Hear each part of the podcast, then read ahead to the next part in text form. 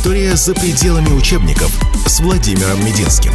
Совместный проект радио «Комсомольская правда» и лектория «Достоевский».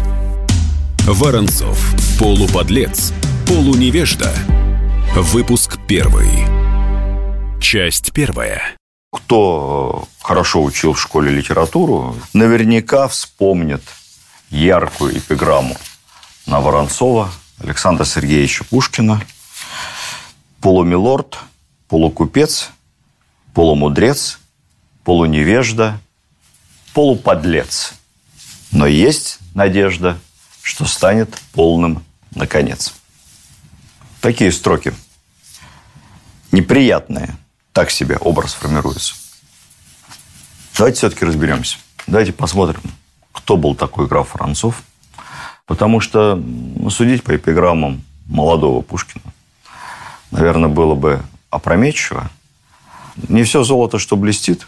И эта поговорка также действует и в обратную сторону. Мы много раз с вами убеждались, что те герои нашей истории, вот Павла Первого, да, Аракчеева, о которых сформировался какой-то странный стереотип от Румянцева до Петра Третьего, при более близком рассмотрении оказываются совсем-совсем другими людьми, совершенно с другими помыслами, другими характерами, другими надеждами и другим вкладом в историю нашего государства.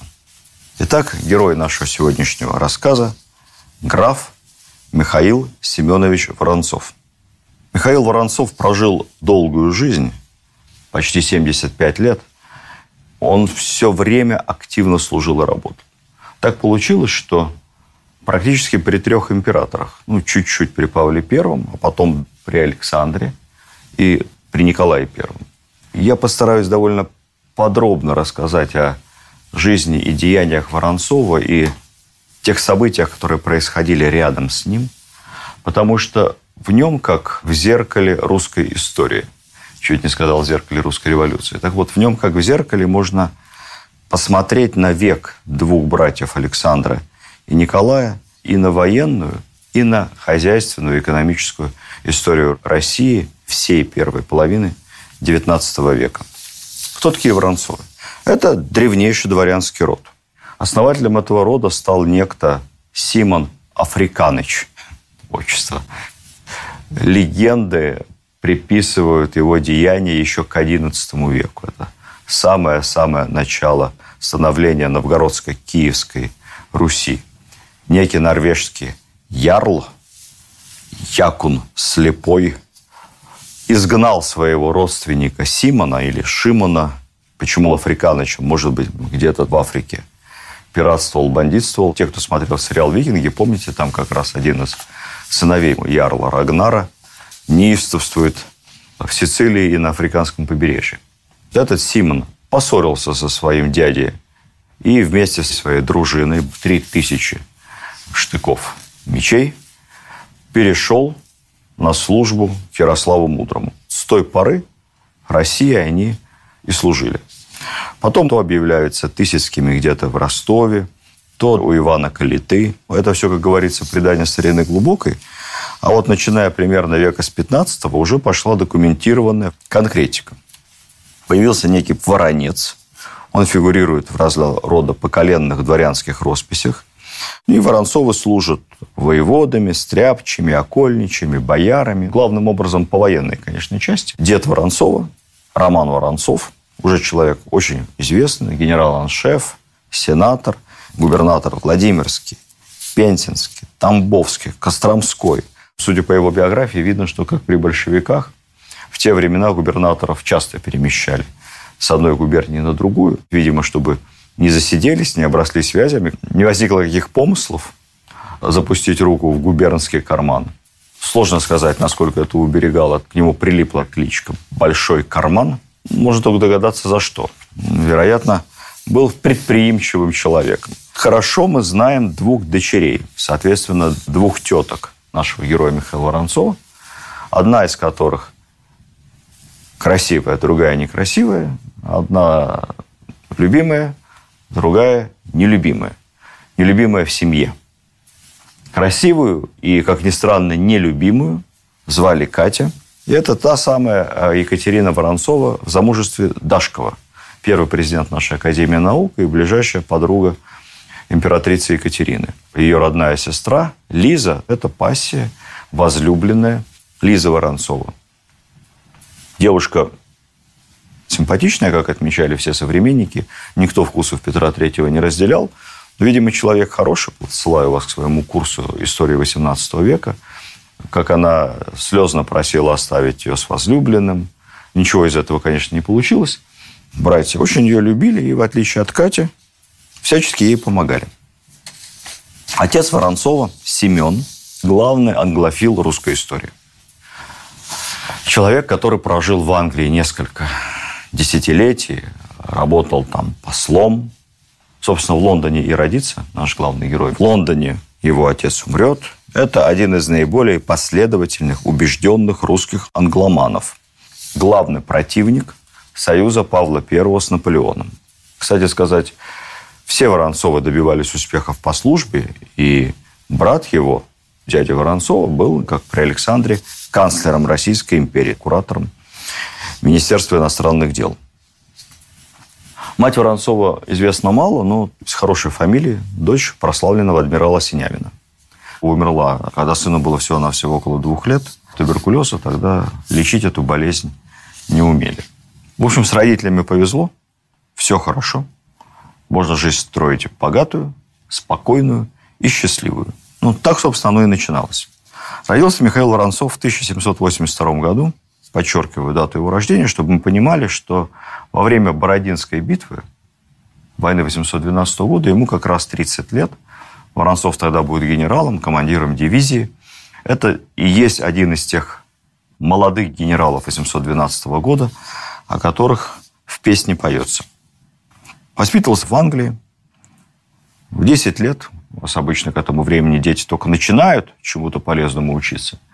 Однако Воронцов уже переводит с английского на русский.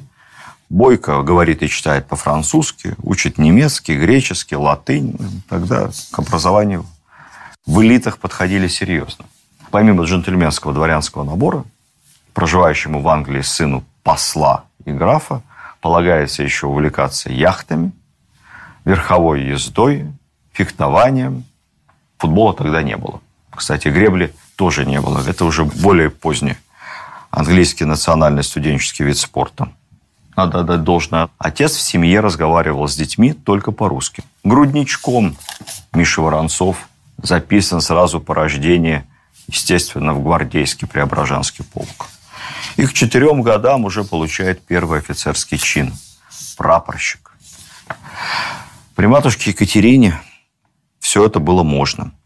Потом строгий Павел этот разврат с присуждением карапузом офицерских гвардейских чинов прекратил.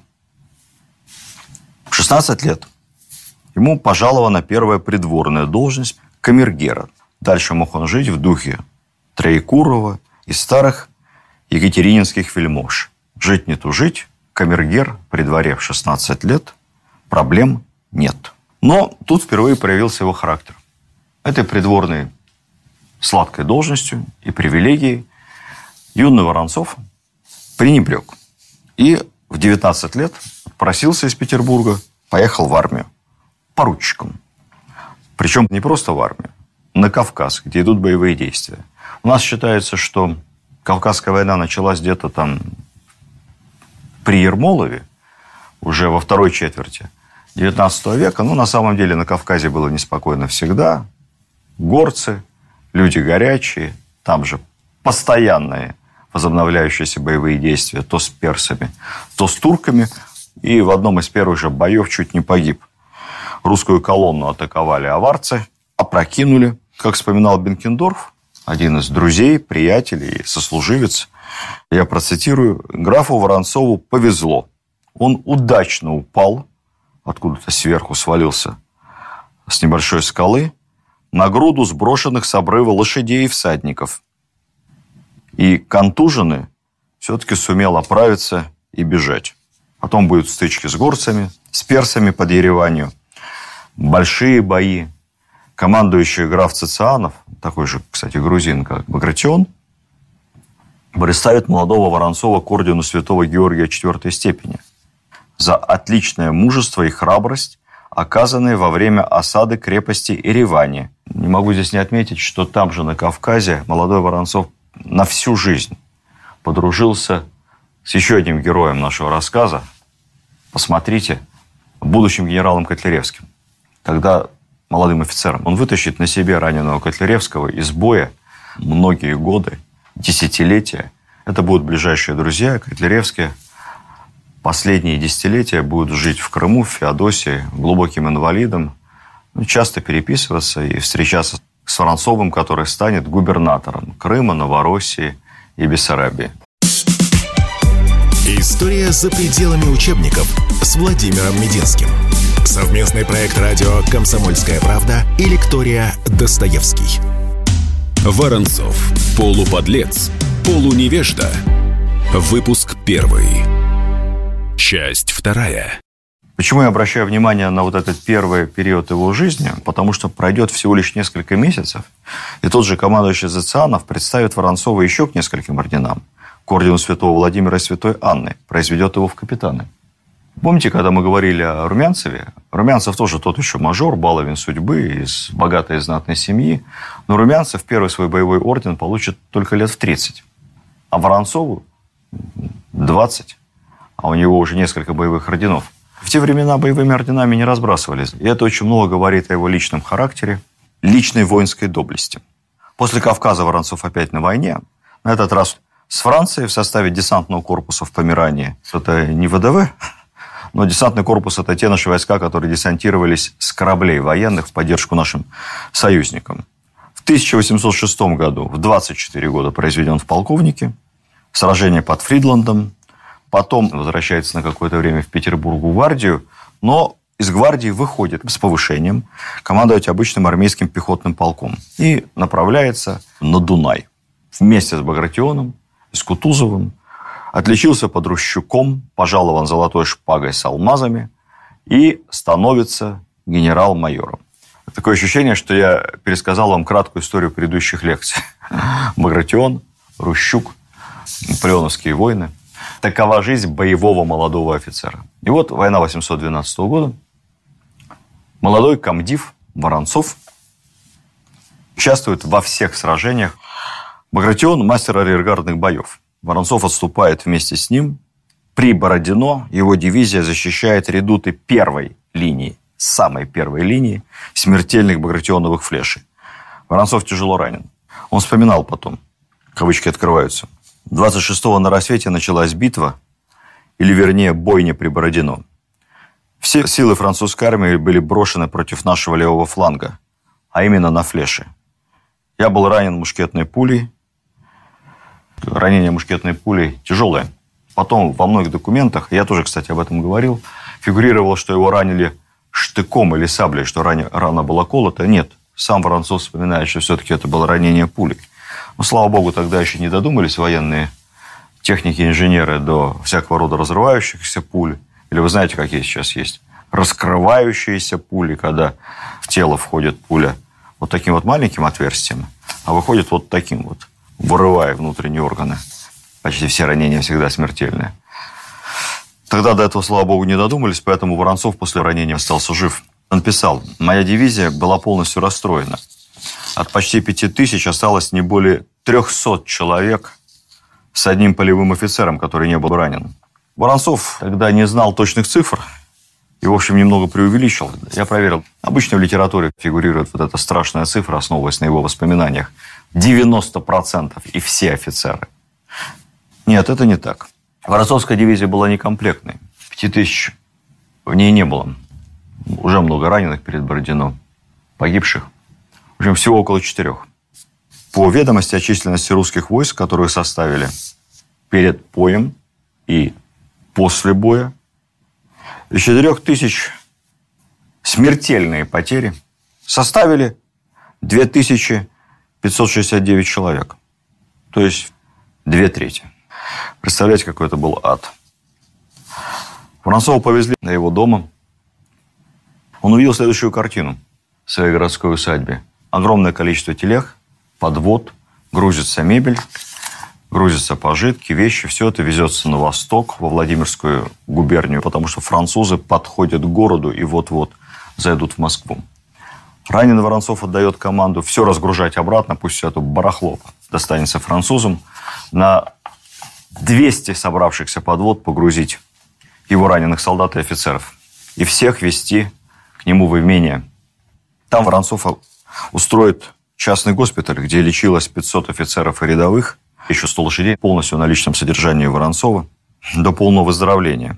После выписки каждый солдат получал новое белье, обувь, военную форму при необходимости, тулуп и 10 рублей подъемных. Вскоре и сам Воронцов выздоровел и вернулся в строй. И вот новый отряд Воронцова, сводный большой отряд, состоящий из нескольких казачьих, егерских полков, гусарских и уланских эскадронов, гренадерских батальонов, артиллерии, участвует в заграничном походе. В одной из битв Воронцов действует против самого Наполеона. Большая редкость. Устоял. Устоял. Битва закончилась ничью. В числе первых Воронцов входит в Париж. 31 марта 1814 года. 9 мая мы отмечаем, а эту дату не отмечаем. Но зря. Славная дата. Она возвращается к нам постепенно, как День воинской славы России. Воронцов назначается командиром русского оккупационного корпуса, ему всего лишь 33 года, и возглавляет его до самого ухода наших войск на протяжении нескольких лет. В Париж, конечно, входят и казачьи части. Казаки вооружены примерно такими шашками азиатского образца. Непосредственно это изготовлено чуть-чуть позже, уже 200 лет, подлинное оружие. Те мало чем отличались. Вокруг шашек много мифов. Шашка на языке адыгов, черкесов, длинный нож. Шашки у кавказцев чуть-чуть покороче, примерно вот настолько. Действительно, больше похожи на очень длинный нож. Наши кавалерийские шашки длиннее. Кардинальное отличие от сабли классической не в том, что у нее там какая-то особая рукоятка без гарды. Есть и драгунский вариант шашки, как раз с такой небольшой ручкой, защищающей кисть. Не в каких-то особых ножнах. Не значит, что сабли в железных ножнах, а шашки в кожаных. Разные были варианты. Не в каком-то особом изгибе клинка, количестве долов, расцентровки – нет, шашки тоже были разной степени изгиба, стандарты эти менялись. Вся история холодного оружия XIX века – это спор, что эффективнее, прямой палаш или изогнутая сабля азиатского образца. Шашка как раз такая золотая середина, которой можно и колоть, ну и, конечно, рубить. Шашка – это рубящее оружие. Оружие одного, максимум двух ударов. Ей не пофехтуешь особо но удар смертоносен. Вот эта шашка, например, называлась Баклановская по имени генерала Бакланова. Говорили, что именно он отработал знаменитый баклановский удар, когда шашкой с лету можно рассечь человека от плеча и до седла. Страшно даже это себе представить. Главное отличие шашки от сабли – это способ ношения и техника изымания ее из ножен. Есть, собственно, только два вида распространенных холодного оружия, которые носятся таким образом. Не вниз, вот так вот, как принято, а лезвием вверх. И, соответственно, вынимается шашка на скаку и сразу наносится рубящий удар сверху. Не надо делать вот этот вот финт над головой. Экономится время – Удар более резкий, быстрый, сильный. Вы, наверное, поняли, о каком втором виде холодного оружия я говорил, которое тоже носили лезвием вверх, чтобы молниеносно вынимать и молниеносно наносить удар. Это японская катана, знаменитый японский меч.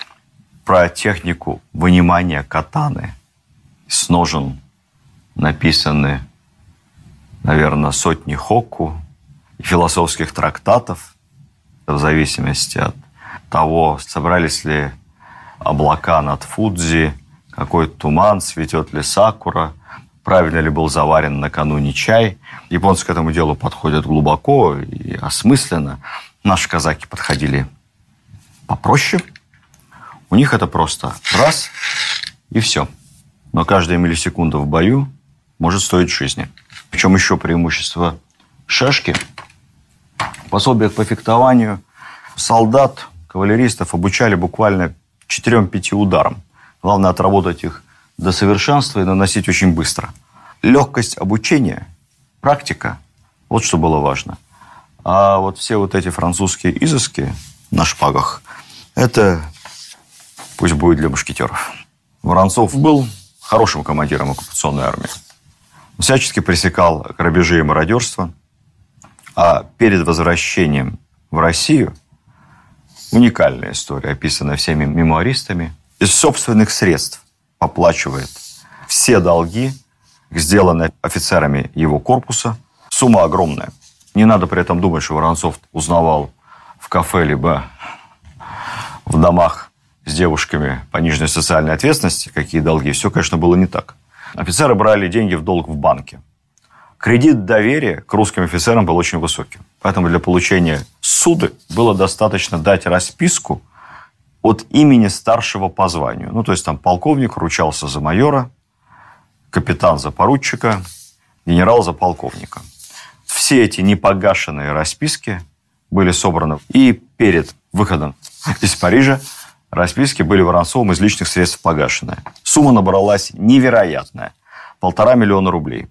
Для этого он продал огромное имение в Белоруссии, полученное, кстати, в наследство от своей тетки, той самой Екатерины Дашковой, добавил своих, ну и все, расплатился.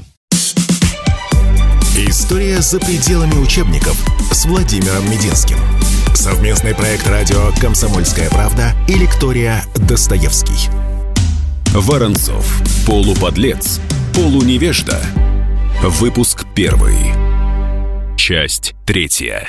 Сумма настолько большая, что я, честно говоря, даже не поверил, как мог Воронцов ее собрать. Там, как в любой финансовой истории, есть нюансы. Это были полтора миллиона рублей бумажными деньгами, ассигнациями. А курс ассигнации к серебру был примерно 1 к 5. Поэтому если в серебряных рублях считать, то получалось 300 тысяч. Ну, что-то такое более представляемое. Благодарные офицеры подарили Воронцову большую серебряную вазу, выгравировав свои фамилии. Ну, вероятно, фамилии особо крупных должников. Правда, как потом выяснилось, вазу они это тоже купили в долг, так что за нее Воронцов тоже заплатил. Воронцов заботился о солдатах. Он стал в армии большим либералом.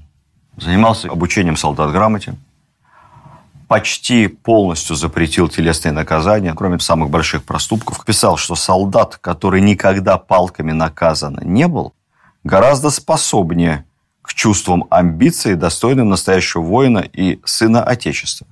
От солдата, которого не бьют, полагал Воронцов, цитирую, «скорее можно ожидать хорошую службу и пример другим» по тем временам было очень прогрессивно. Все-таки надо сказать, что многие современники полагали его идеальным командиром войны, но не очень хорошим командиром мирного времени. Его товарищ, сослуживец, будущий прославленный фельдмаршал Иван Паскевич, люминец Николая I, вспоминал так. Правду сказать, граф Воронцов весь свой век пренебрегал образованием войск, полагаясь исключительно на храбрость и расторопность русского солдата, который считал врожденными качествами. Ну, что значит образование? Речь идет не о учении, чтению и письму, речь идет о постоянных маневрах, упражнениях, строях и учениях в мирное время. Это Паскевичу Воронцове в военном либерале как раз и не нравилось. Воронцов не любил эти маневры, парады. Сам об этом впоследствии писал в автобиографии, что у него не лежала душа к муштре и всякого рода боевой подготовки в мирное время. Поэтому считалось, что не на войне, солдаты Воронцова несколько разбалтывались. Честно говоря, мы не знаем, что по этому поводу считали сами солдаты. Свидетельств не сохранилось, а знаем только мнение ревнивых ревизоров, которые не всегда могут быть объективными.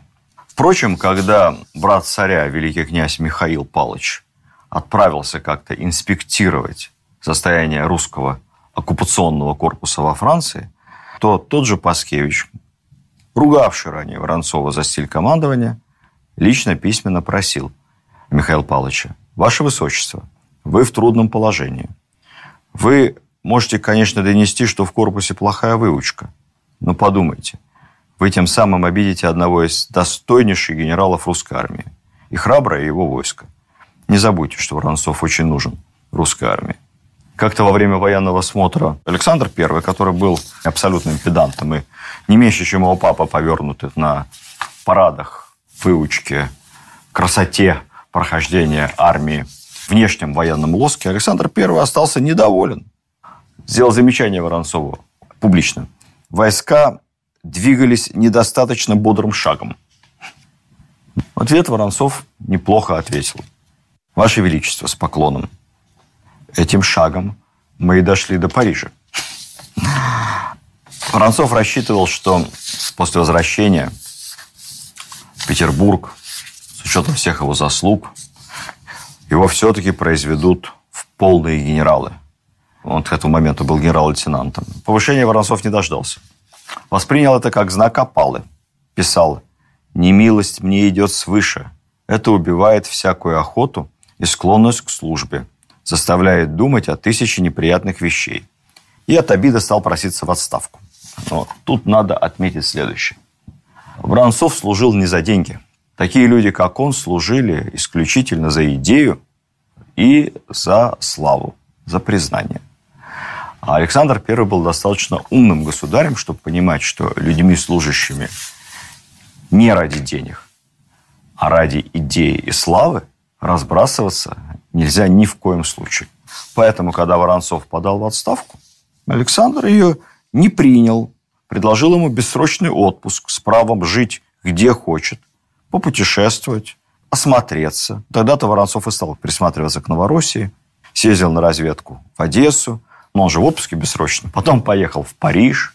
Париж – город любви. И вот в Париже почти 40-летний Воронцов и встретил свою будущую жену. Собственно, благодаря которой во многом мы Воронцова и помним, потому что потом начнется интрига с Пушкиным.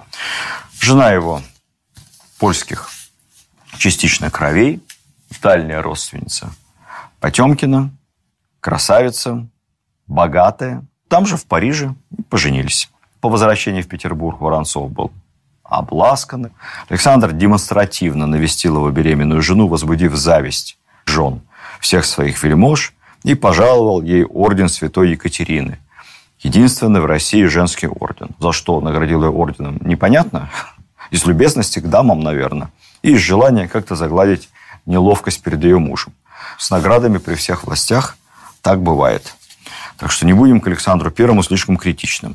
А самому Воронцову Александр вручил письменный рескрипт, очень необычно. Не могу не зачитать небольшой абзац. «Я ожидал прибытия вашего сюда, чтобы лично изъявить вам признательность мою за ваши труды и попечения, коими вы совершенно оправдали мою к вам доверенность во время командования корпусом нашим войск во Франции и соблюдением, внимание, наилучшего порядка и дисциплины». Александр I умел расставлять точки. Настоящий дипломат. Обижаться было не за что. Немного здесь отвлекусь. Мы говорим о том, что там Паскевич был близок с Воронцовым. Сир Моловым, который долгое время был начальником Воронцова, тоже Воронцов был в хороших отношениях. С Бенкендорфом они вместе служили. Ну, с Котляревским дружили всю свою жизнь. Надо сказать, что как я не копался, я не мог, кроме Пушкина, найти ни одного врага у Воронцова. А, ни одного человека, который бы отзывался о нем резко плохо. Но, видимо, он действительно был во всех отношениях приятным человеком и умел дружить. Зато я нашел интересную историю про друзей Воронцова. Если бы «Три мушкетера» были написаны чуть-чуть пораньше, то все бы точно сравнивали с четырьмя мушкетерами. Это была четверка друзей «Не разлей вода» в молодости молодых офицеров самого элитного Преображенского полка. Д'Артаньяном был Воронцов. Был там свой Портос – гурман, любитель нехитрых мужских радостей. Аркаша Суворов, тот самый сын Суворова-Рымникского, погибший потом судьба злодейка при переправе через Рымник совсем в молодом возрасте. Был свой Атос, постарше, помудрее, Сергей Марин, шахматист, картежник, поэт, чрезвычайно популярный тогда. Ранен в Отечественную войну 812 года, и Атран так и не оправился Болел-болел целый год и скончался. С последнее свое письмо буквально за день до смерти написал Д'Артаньяну, Михаилу Воронцову. Ну, а четвертый был Рамис, Дмитрий Арсеньев, сын предварителя московского дворянства из хорошей семьи. Тоже офицер, участвовал во всех войнах, попал в плен, вернулся в Россию, влюбился в какую-то девицу, получил согласие от нее. Но тут к ней посватался какой-то богатый польский граф. И родители девицы, не особо спрашивая ее мнения, решили, что с польским магнатом партия будет получше. Молодой Арамис вызвал магната на дуэль. Стрелялись на пистолетах. Секундантом был Д'Артаньян, Миша Воронцов. Арсеньев был убит первым выстрелом прямо на месте. Царю о дуэли было доложено так, что Арсеньев пошел с Воронцовым и друзьями на охоту, неосторожно оперся о ружье и случайным выстрелом прострелил себе сердце. Дело было замято, а девица вышла замуж за этого польского графа. Ни одно ружье, висящее на стене, не должно быть не описано. Пистолет. Но это не тот дуэльный пистолет, из которого убили Арамиса. Это чуть более поздняя модель. Когда ее дали в музее, особая инструкция курок не взводить в ветхом состоянии. С такими пистолетами Воронцов служил спустя несколько десятилетий наместником на Кавказе. Носили в кожаной кобуре вот так вот, на бедре, очень даже по-современному. Не всем давали его, в основном офицерам, а, кавалеристам, иногда артиллеристам, сержантам, фельдфебелям. Это последний тип армейского пистолета перед револьвером. Дальше будет Крымская война. Пистолеты постепенно заменят на револьверы образца Смит и Вессон. Стрелял примерно так же точно, как и дуэльный пистолет. То есть не сильно. Метров, наверное, 15 20 прицел. Но он легче заряжался. Воронцов потом всячески поддерживал младшего брата своего Арамиса. При Бородино на багродионовых флешах как раз его младший брат служил у него адъютантом. Так что Михаил Воронцов умел дружить и нести свою дружбу через всю жизнь. История за пределами учебников с Владимиром Мединским. Совместный проект радио «Комсомольская правда» и лектория «Достоевский». Воронцов. Полуподлец. Полуневежда. Выпуск первый. Часть четвертая. Считается, что он сочувствовал идеям декабристов. Это не так. Высказывался против крепостного права и действительно был добрым помещиком. У себя во всех имениях крестьян перевел на оброк, давал им больше самостоятельности. Вообще, Францов был очень бизнесового склада человек. Мы об этом поговорим отдельно. Это большая редкость для военачальников иметь отличную предпринимательскую жилку. Воронцов был именно такой. Ну, а что касается крепостного права, все были противниками крепостного права. Бенкендорф, будучи главой третьего отделения, был противником крепостного права. Сам Александр был противником крепостного права, император. От Екатерины никто не хотел крепостного права. Никто не понимал, как его можно отменить так, чтобы государство не рассыпалось, привыкшее служить храбро, но жить за доходы от поместья, потом этого императора на кусочки не порезало. Воронцов действительно предлагал Александру проект создания добровольного дворянского общества. Воронцов дружил еще с одним известным человеком, декабристом Николаем Тургеневым, который подбрасывал всякого рода яркие проекты реформ. С подачи Тургенева Воронцов предлагает создать общество дворян-либералов, которые начнут на отработанных совместно условиях крестьян освобождать, подавать пример всей стране. К этому моменту Александр уже как-то отошел от реформенного азарта, и идея эта, к сожалению, пропала. Антимонархистом, республиканцем Воронцов не был никогда. Один из декабристов писал, он человек приятный, но никогда не пойдет донкишотствовать против власти. Одесса, где впоследствии два десятилетия Воронцов губернаторствовал, всегда имела репутацию такого свободного города с вольным духом. И действительно, в Одессе концентрировалось много людей либеральных убеждений. Там активно развивался бизнес, там было много купцов, предпринимателей, много денег. Это была такая офшорная зона на территории Российской империи, Порто-Франко И все это порождало дух свободомыслия. Губернатор был не строгий, но убежденным монархистом. И точку в разговорах о его симпатиях к декабристам ставит его подпись. Он был членом Верховного уголовного суда по делу декабристов. Не надо испытывать никаких иллюзий. Он будет в числе тех, кто подпишет декабристам смертный приговор. Четвертованием. Мог ли он отказаться? Мог. Адмирал Мордвинов, он действительно симпатизировал декабристам по-настоящему. И он свою подпись под приговором ставить отказался. И ничего ему за это не было. Воронцов подписал. Весной 1823 года Воронцов назначается губернатором Новороссии. В Новороссию входит тогда Екатеринославская, Днепропетровская, Херсонская и Таврическая губерния и Бессарабия. При этом Воронцов сразу выпрашивает у Александра особые условия. Я их перечислю, а вы учитесь договариваться, как говорится, с работодателем на входе, в самом начале, при подписании контракта. Первое. Он волен сам выбрать для резиденции любой город края и менять его тогда, когда посчитает необходимым. То есть он получает право сам утвердить столицу своего громадного генерал-губернаторства и при необходимости ее менять. До этого момента столицей был Симферополь.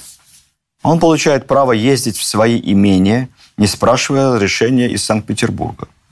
Воронцов часто отлучался по разным делам. Право навещать в Англии отца. Отец его продолжает жить в Лондоне. И право приезжать в Санкт-Петербург, как потребует того интересы дела, тоже не выпрашивая на это соизволение. Переносит столицу генерал-губернаторства из Симферополя в Одессу. Мы опровергнем миф, что только с этого момента и началось бурное развитие Одессы. На самом деле Одессе везло с градоначальниками. Был замечательнейший Тюк Тершелье. Именно он устроил и Одесский порт, таможню, госпиталь. И самое главное, именно он придумал превратить Одессу в Порто-Франко. То есть в порт, пользующийся правом беспошлиного ввоза и вывоза товаров, что делалось для увеличения товарооборота. И, собственно, с этого момента Одесса стала самым быстро развивающимся портом в России, постепенно одним из самых богатых городов. Часть товаров оставалась в Одессе, часть вывозилась. Разница была огромная в цене. Вот представьте себе, бутылка, завезенная без налога французского вина. Если бы налог платился, она бы дорожала в 7 раз. И представляете, какой соблазн у контрабандистов все-таки провести ее через Одесскую таможню и дальше в Петербург, не заплатив никакой пошлины вообще. Соблазнов было много, контрабанда процветала, но и официальные доходы от Одесского порта были огромными, составляли существенную долю доходов империи. Воронцов чувствовал, где бьется пульс жизни, и принял решение столицу губернаторства перенести из Симферополя в Одессу. Согласимся?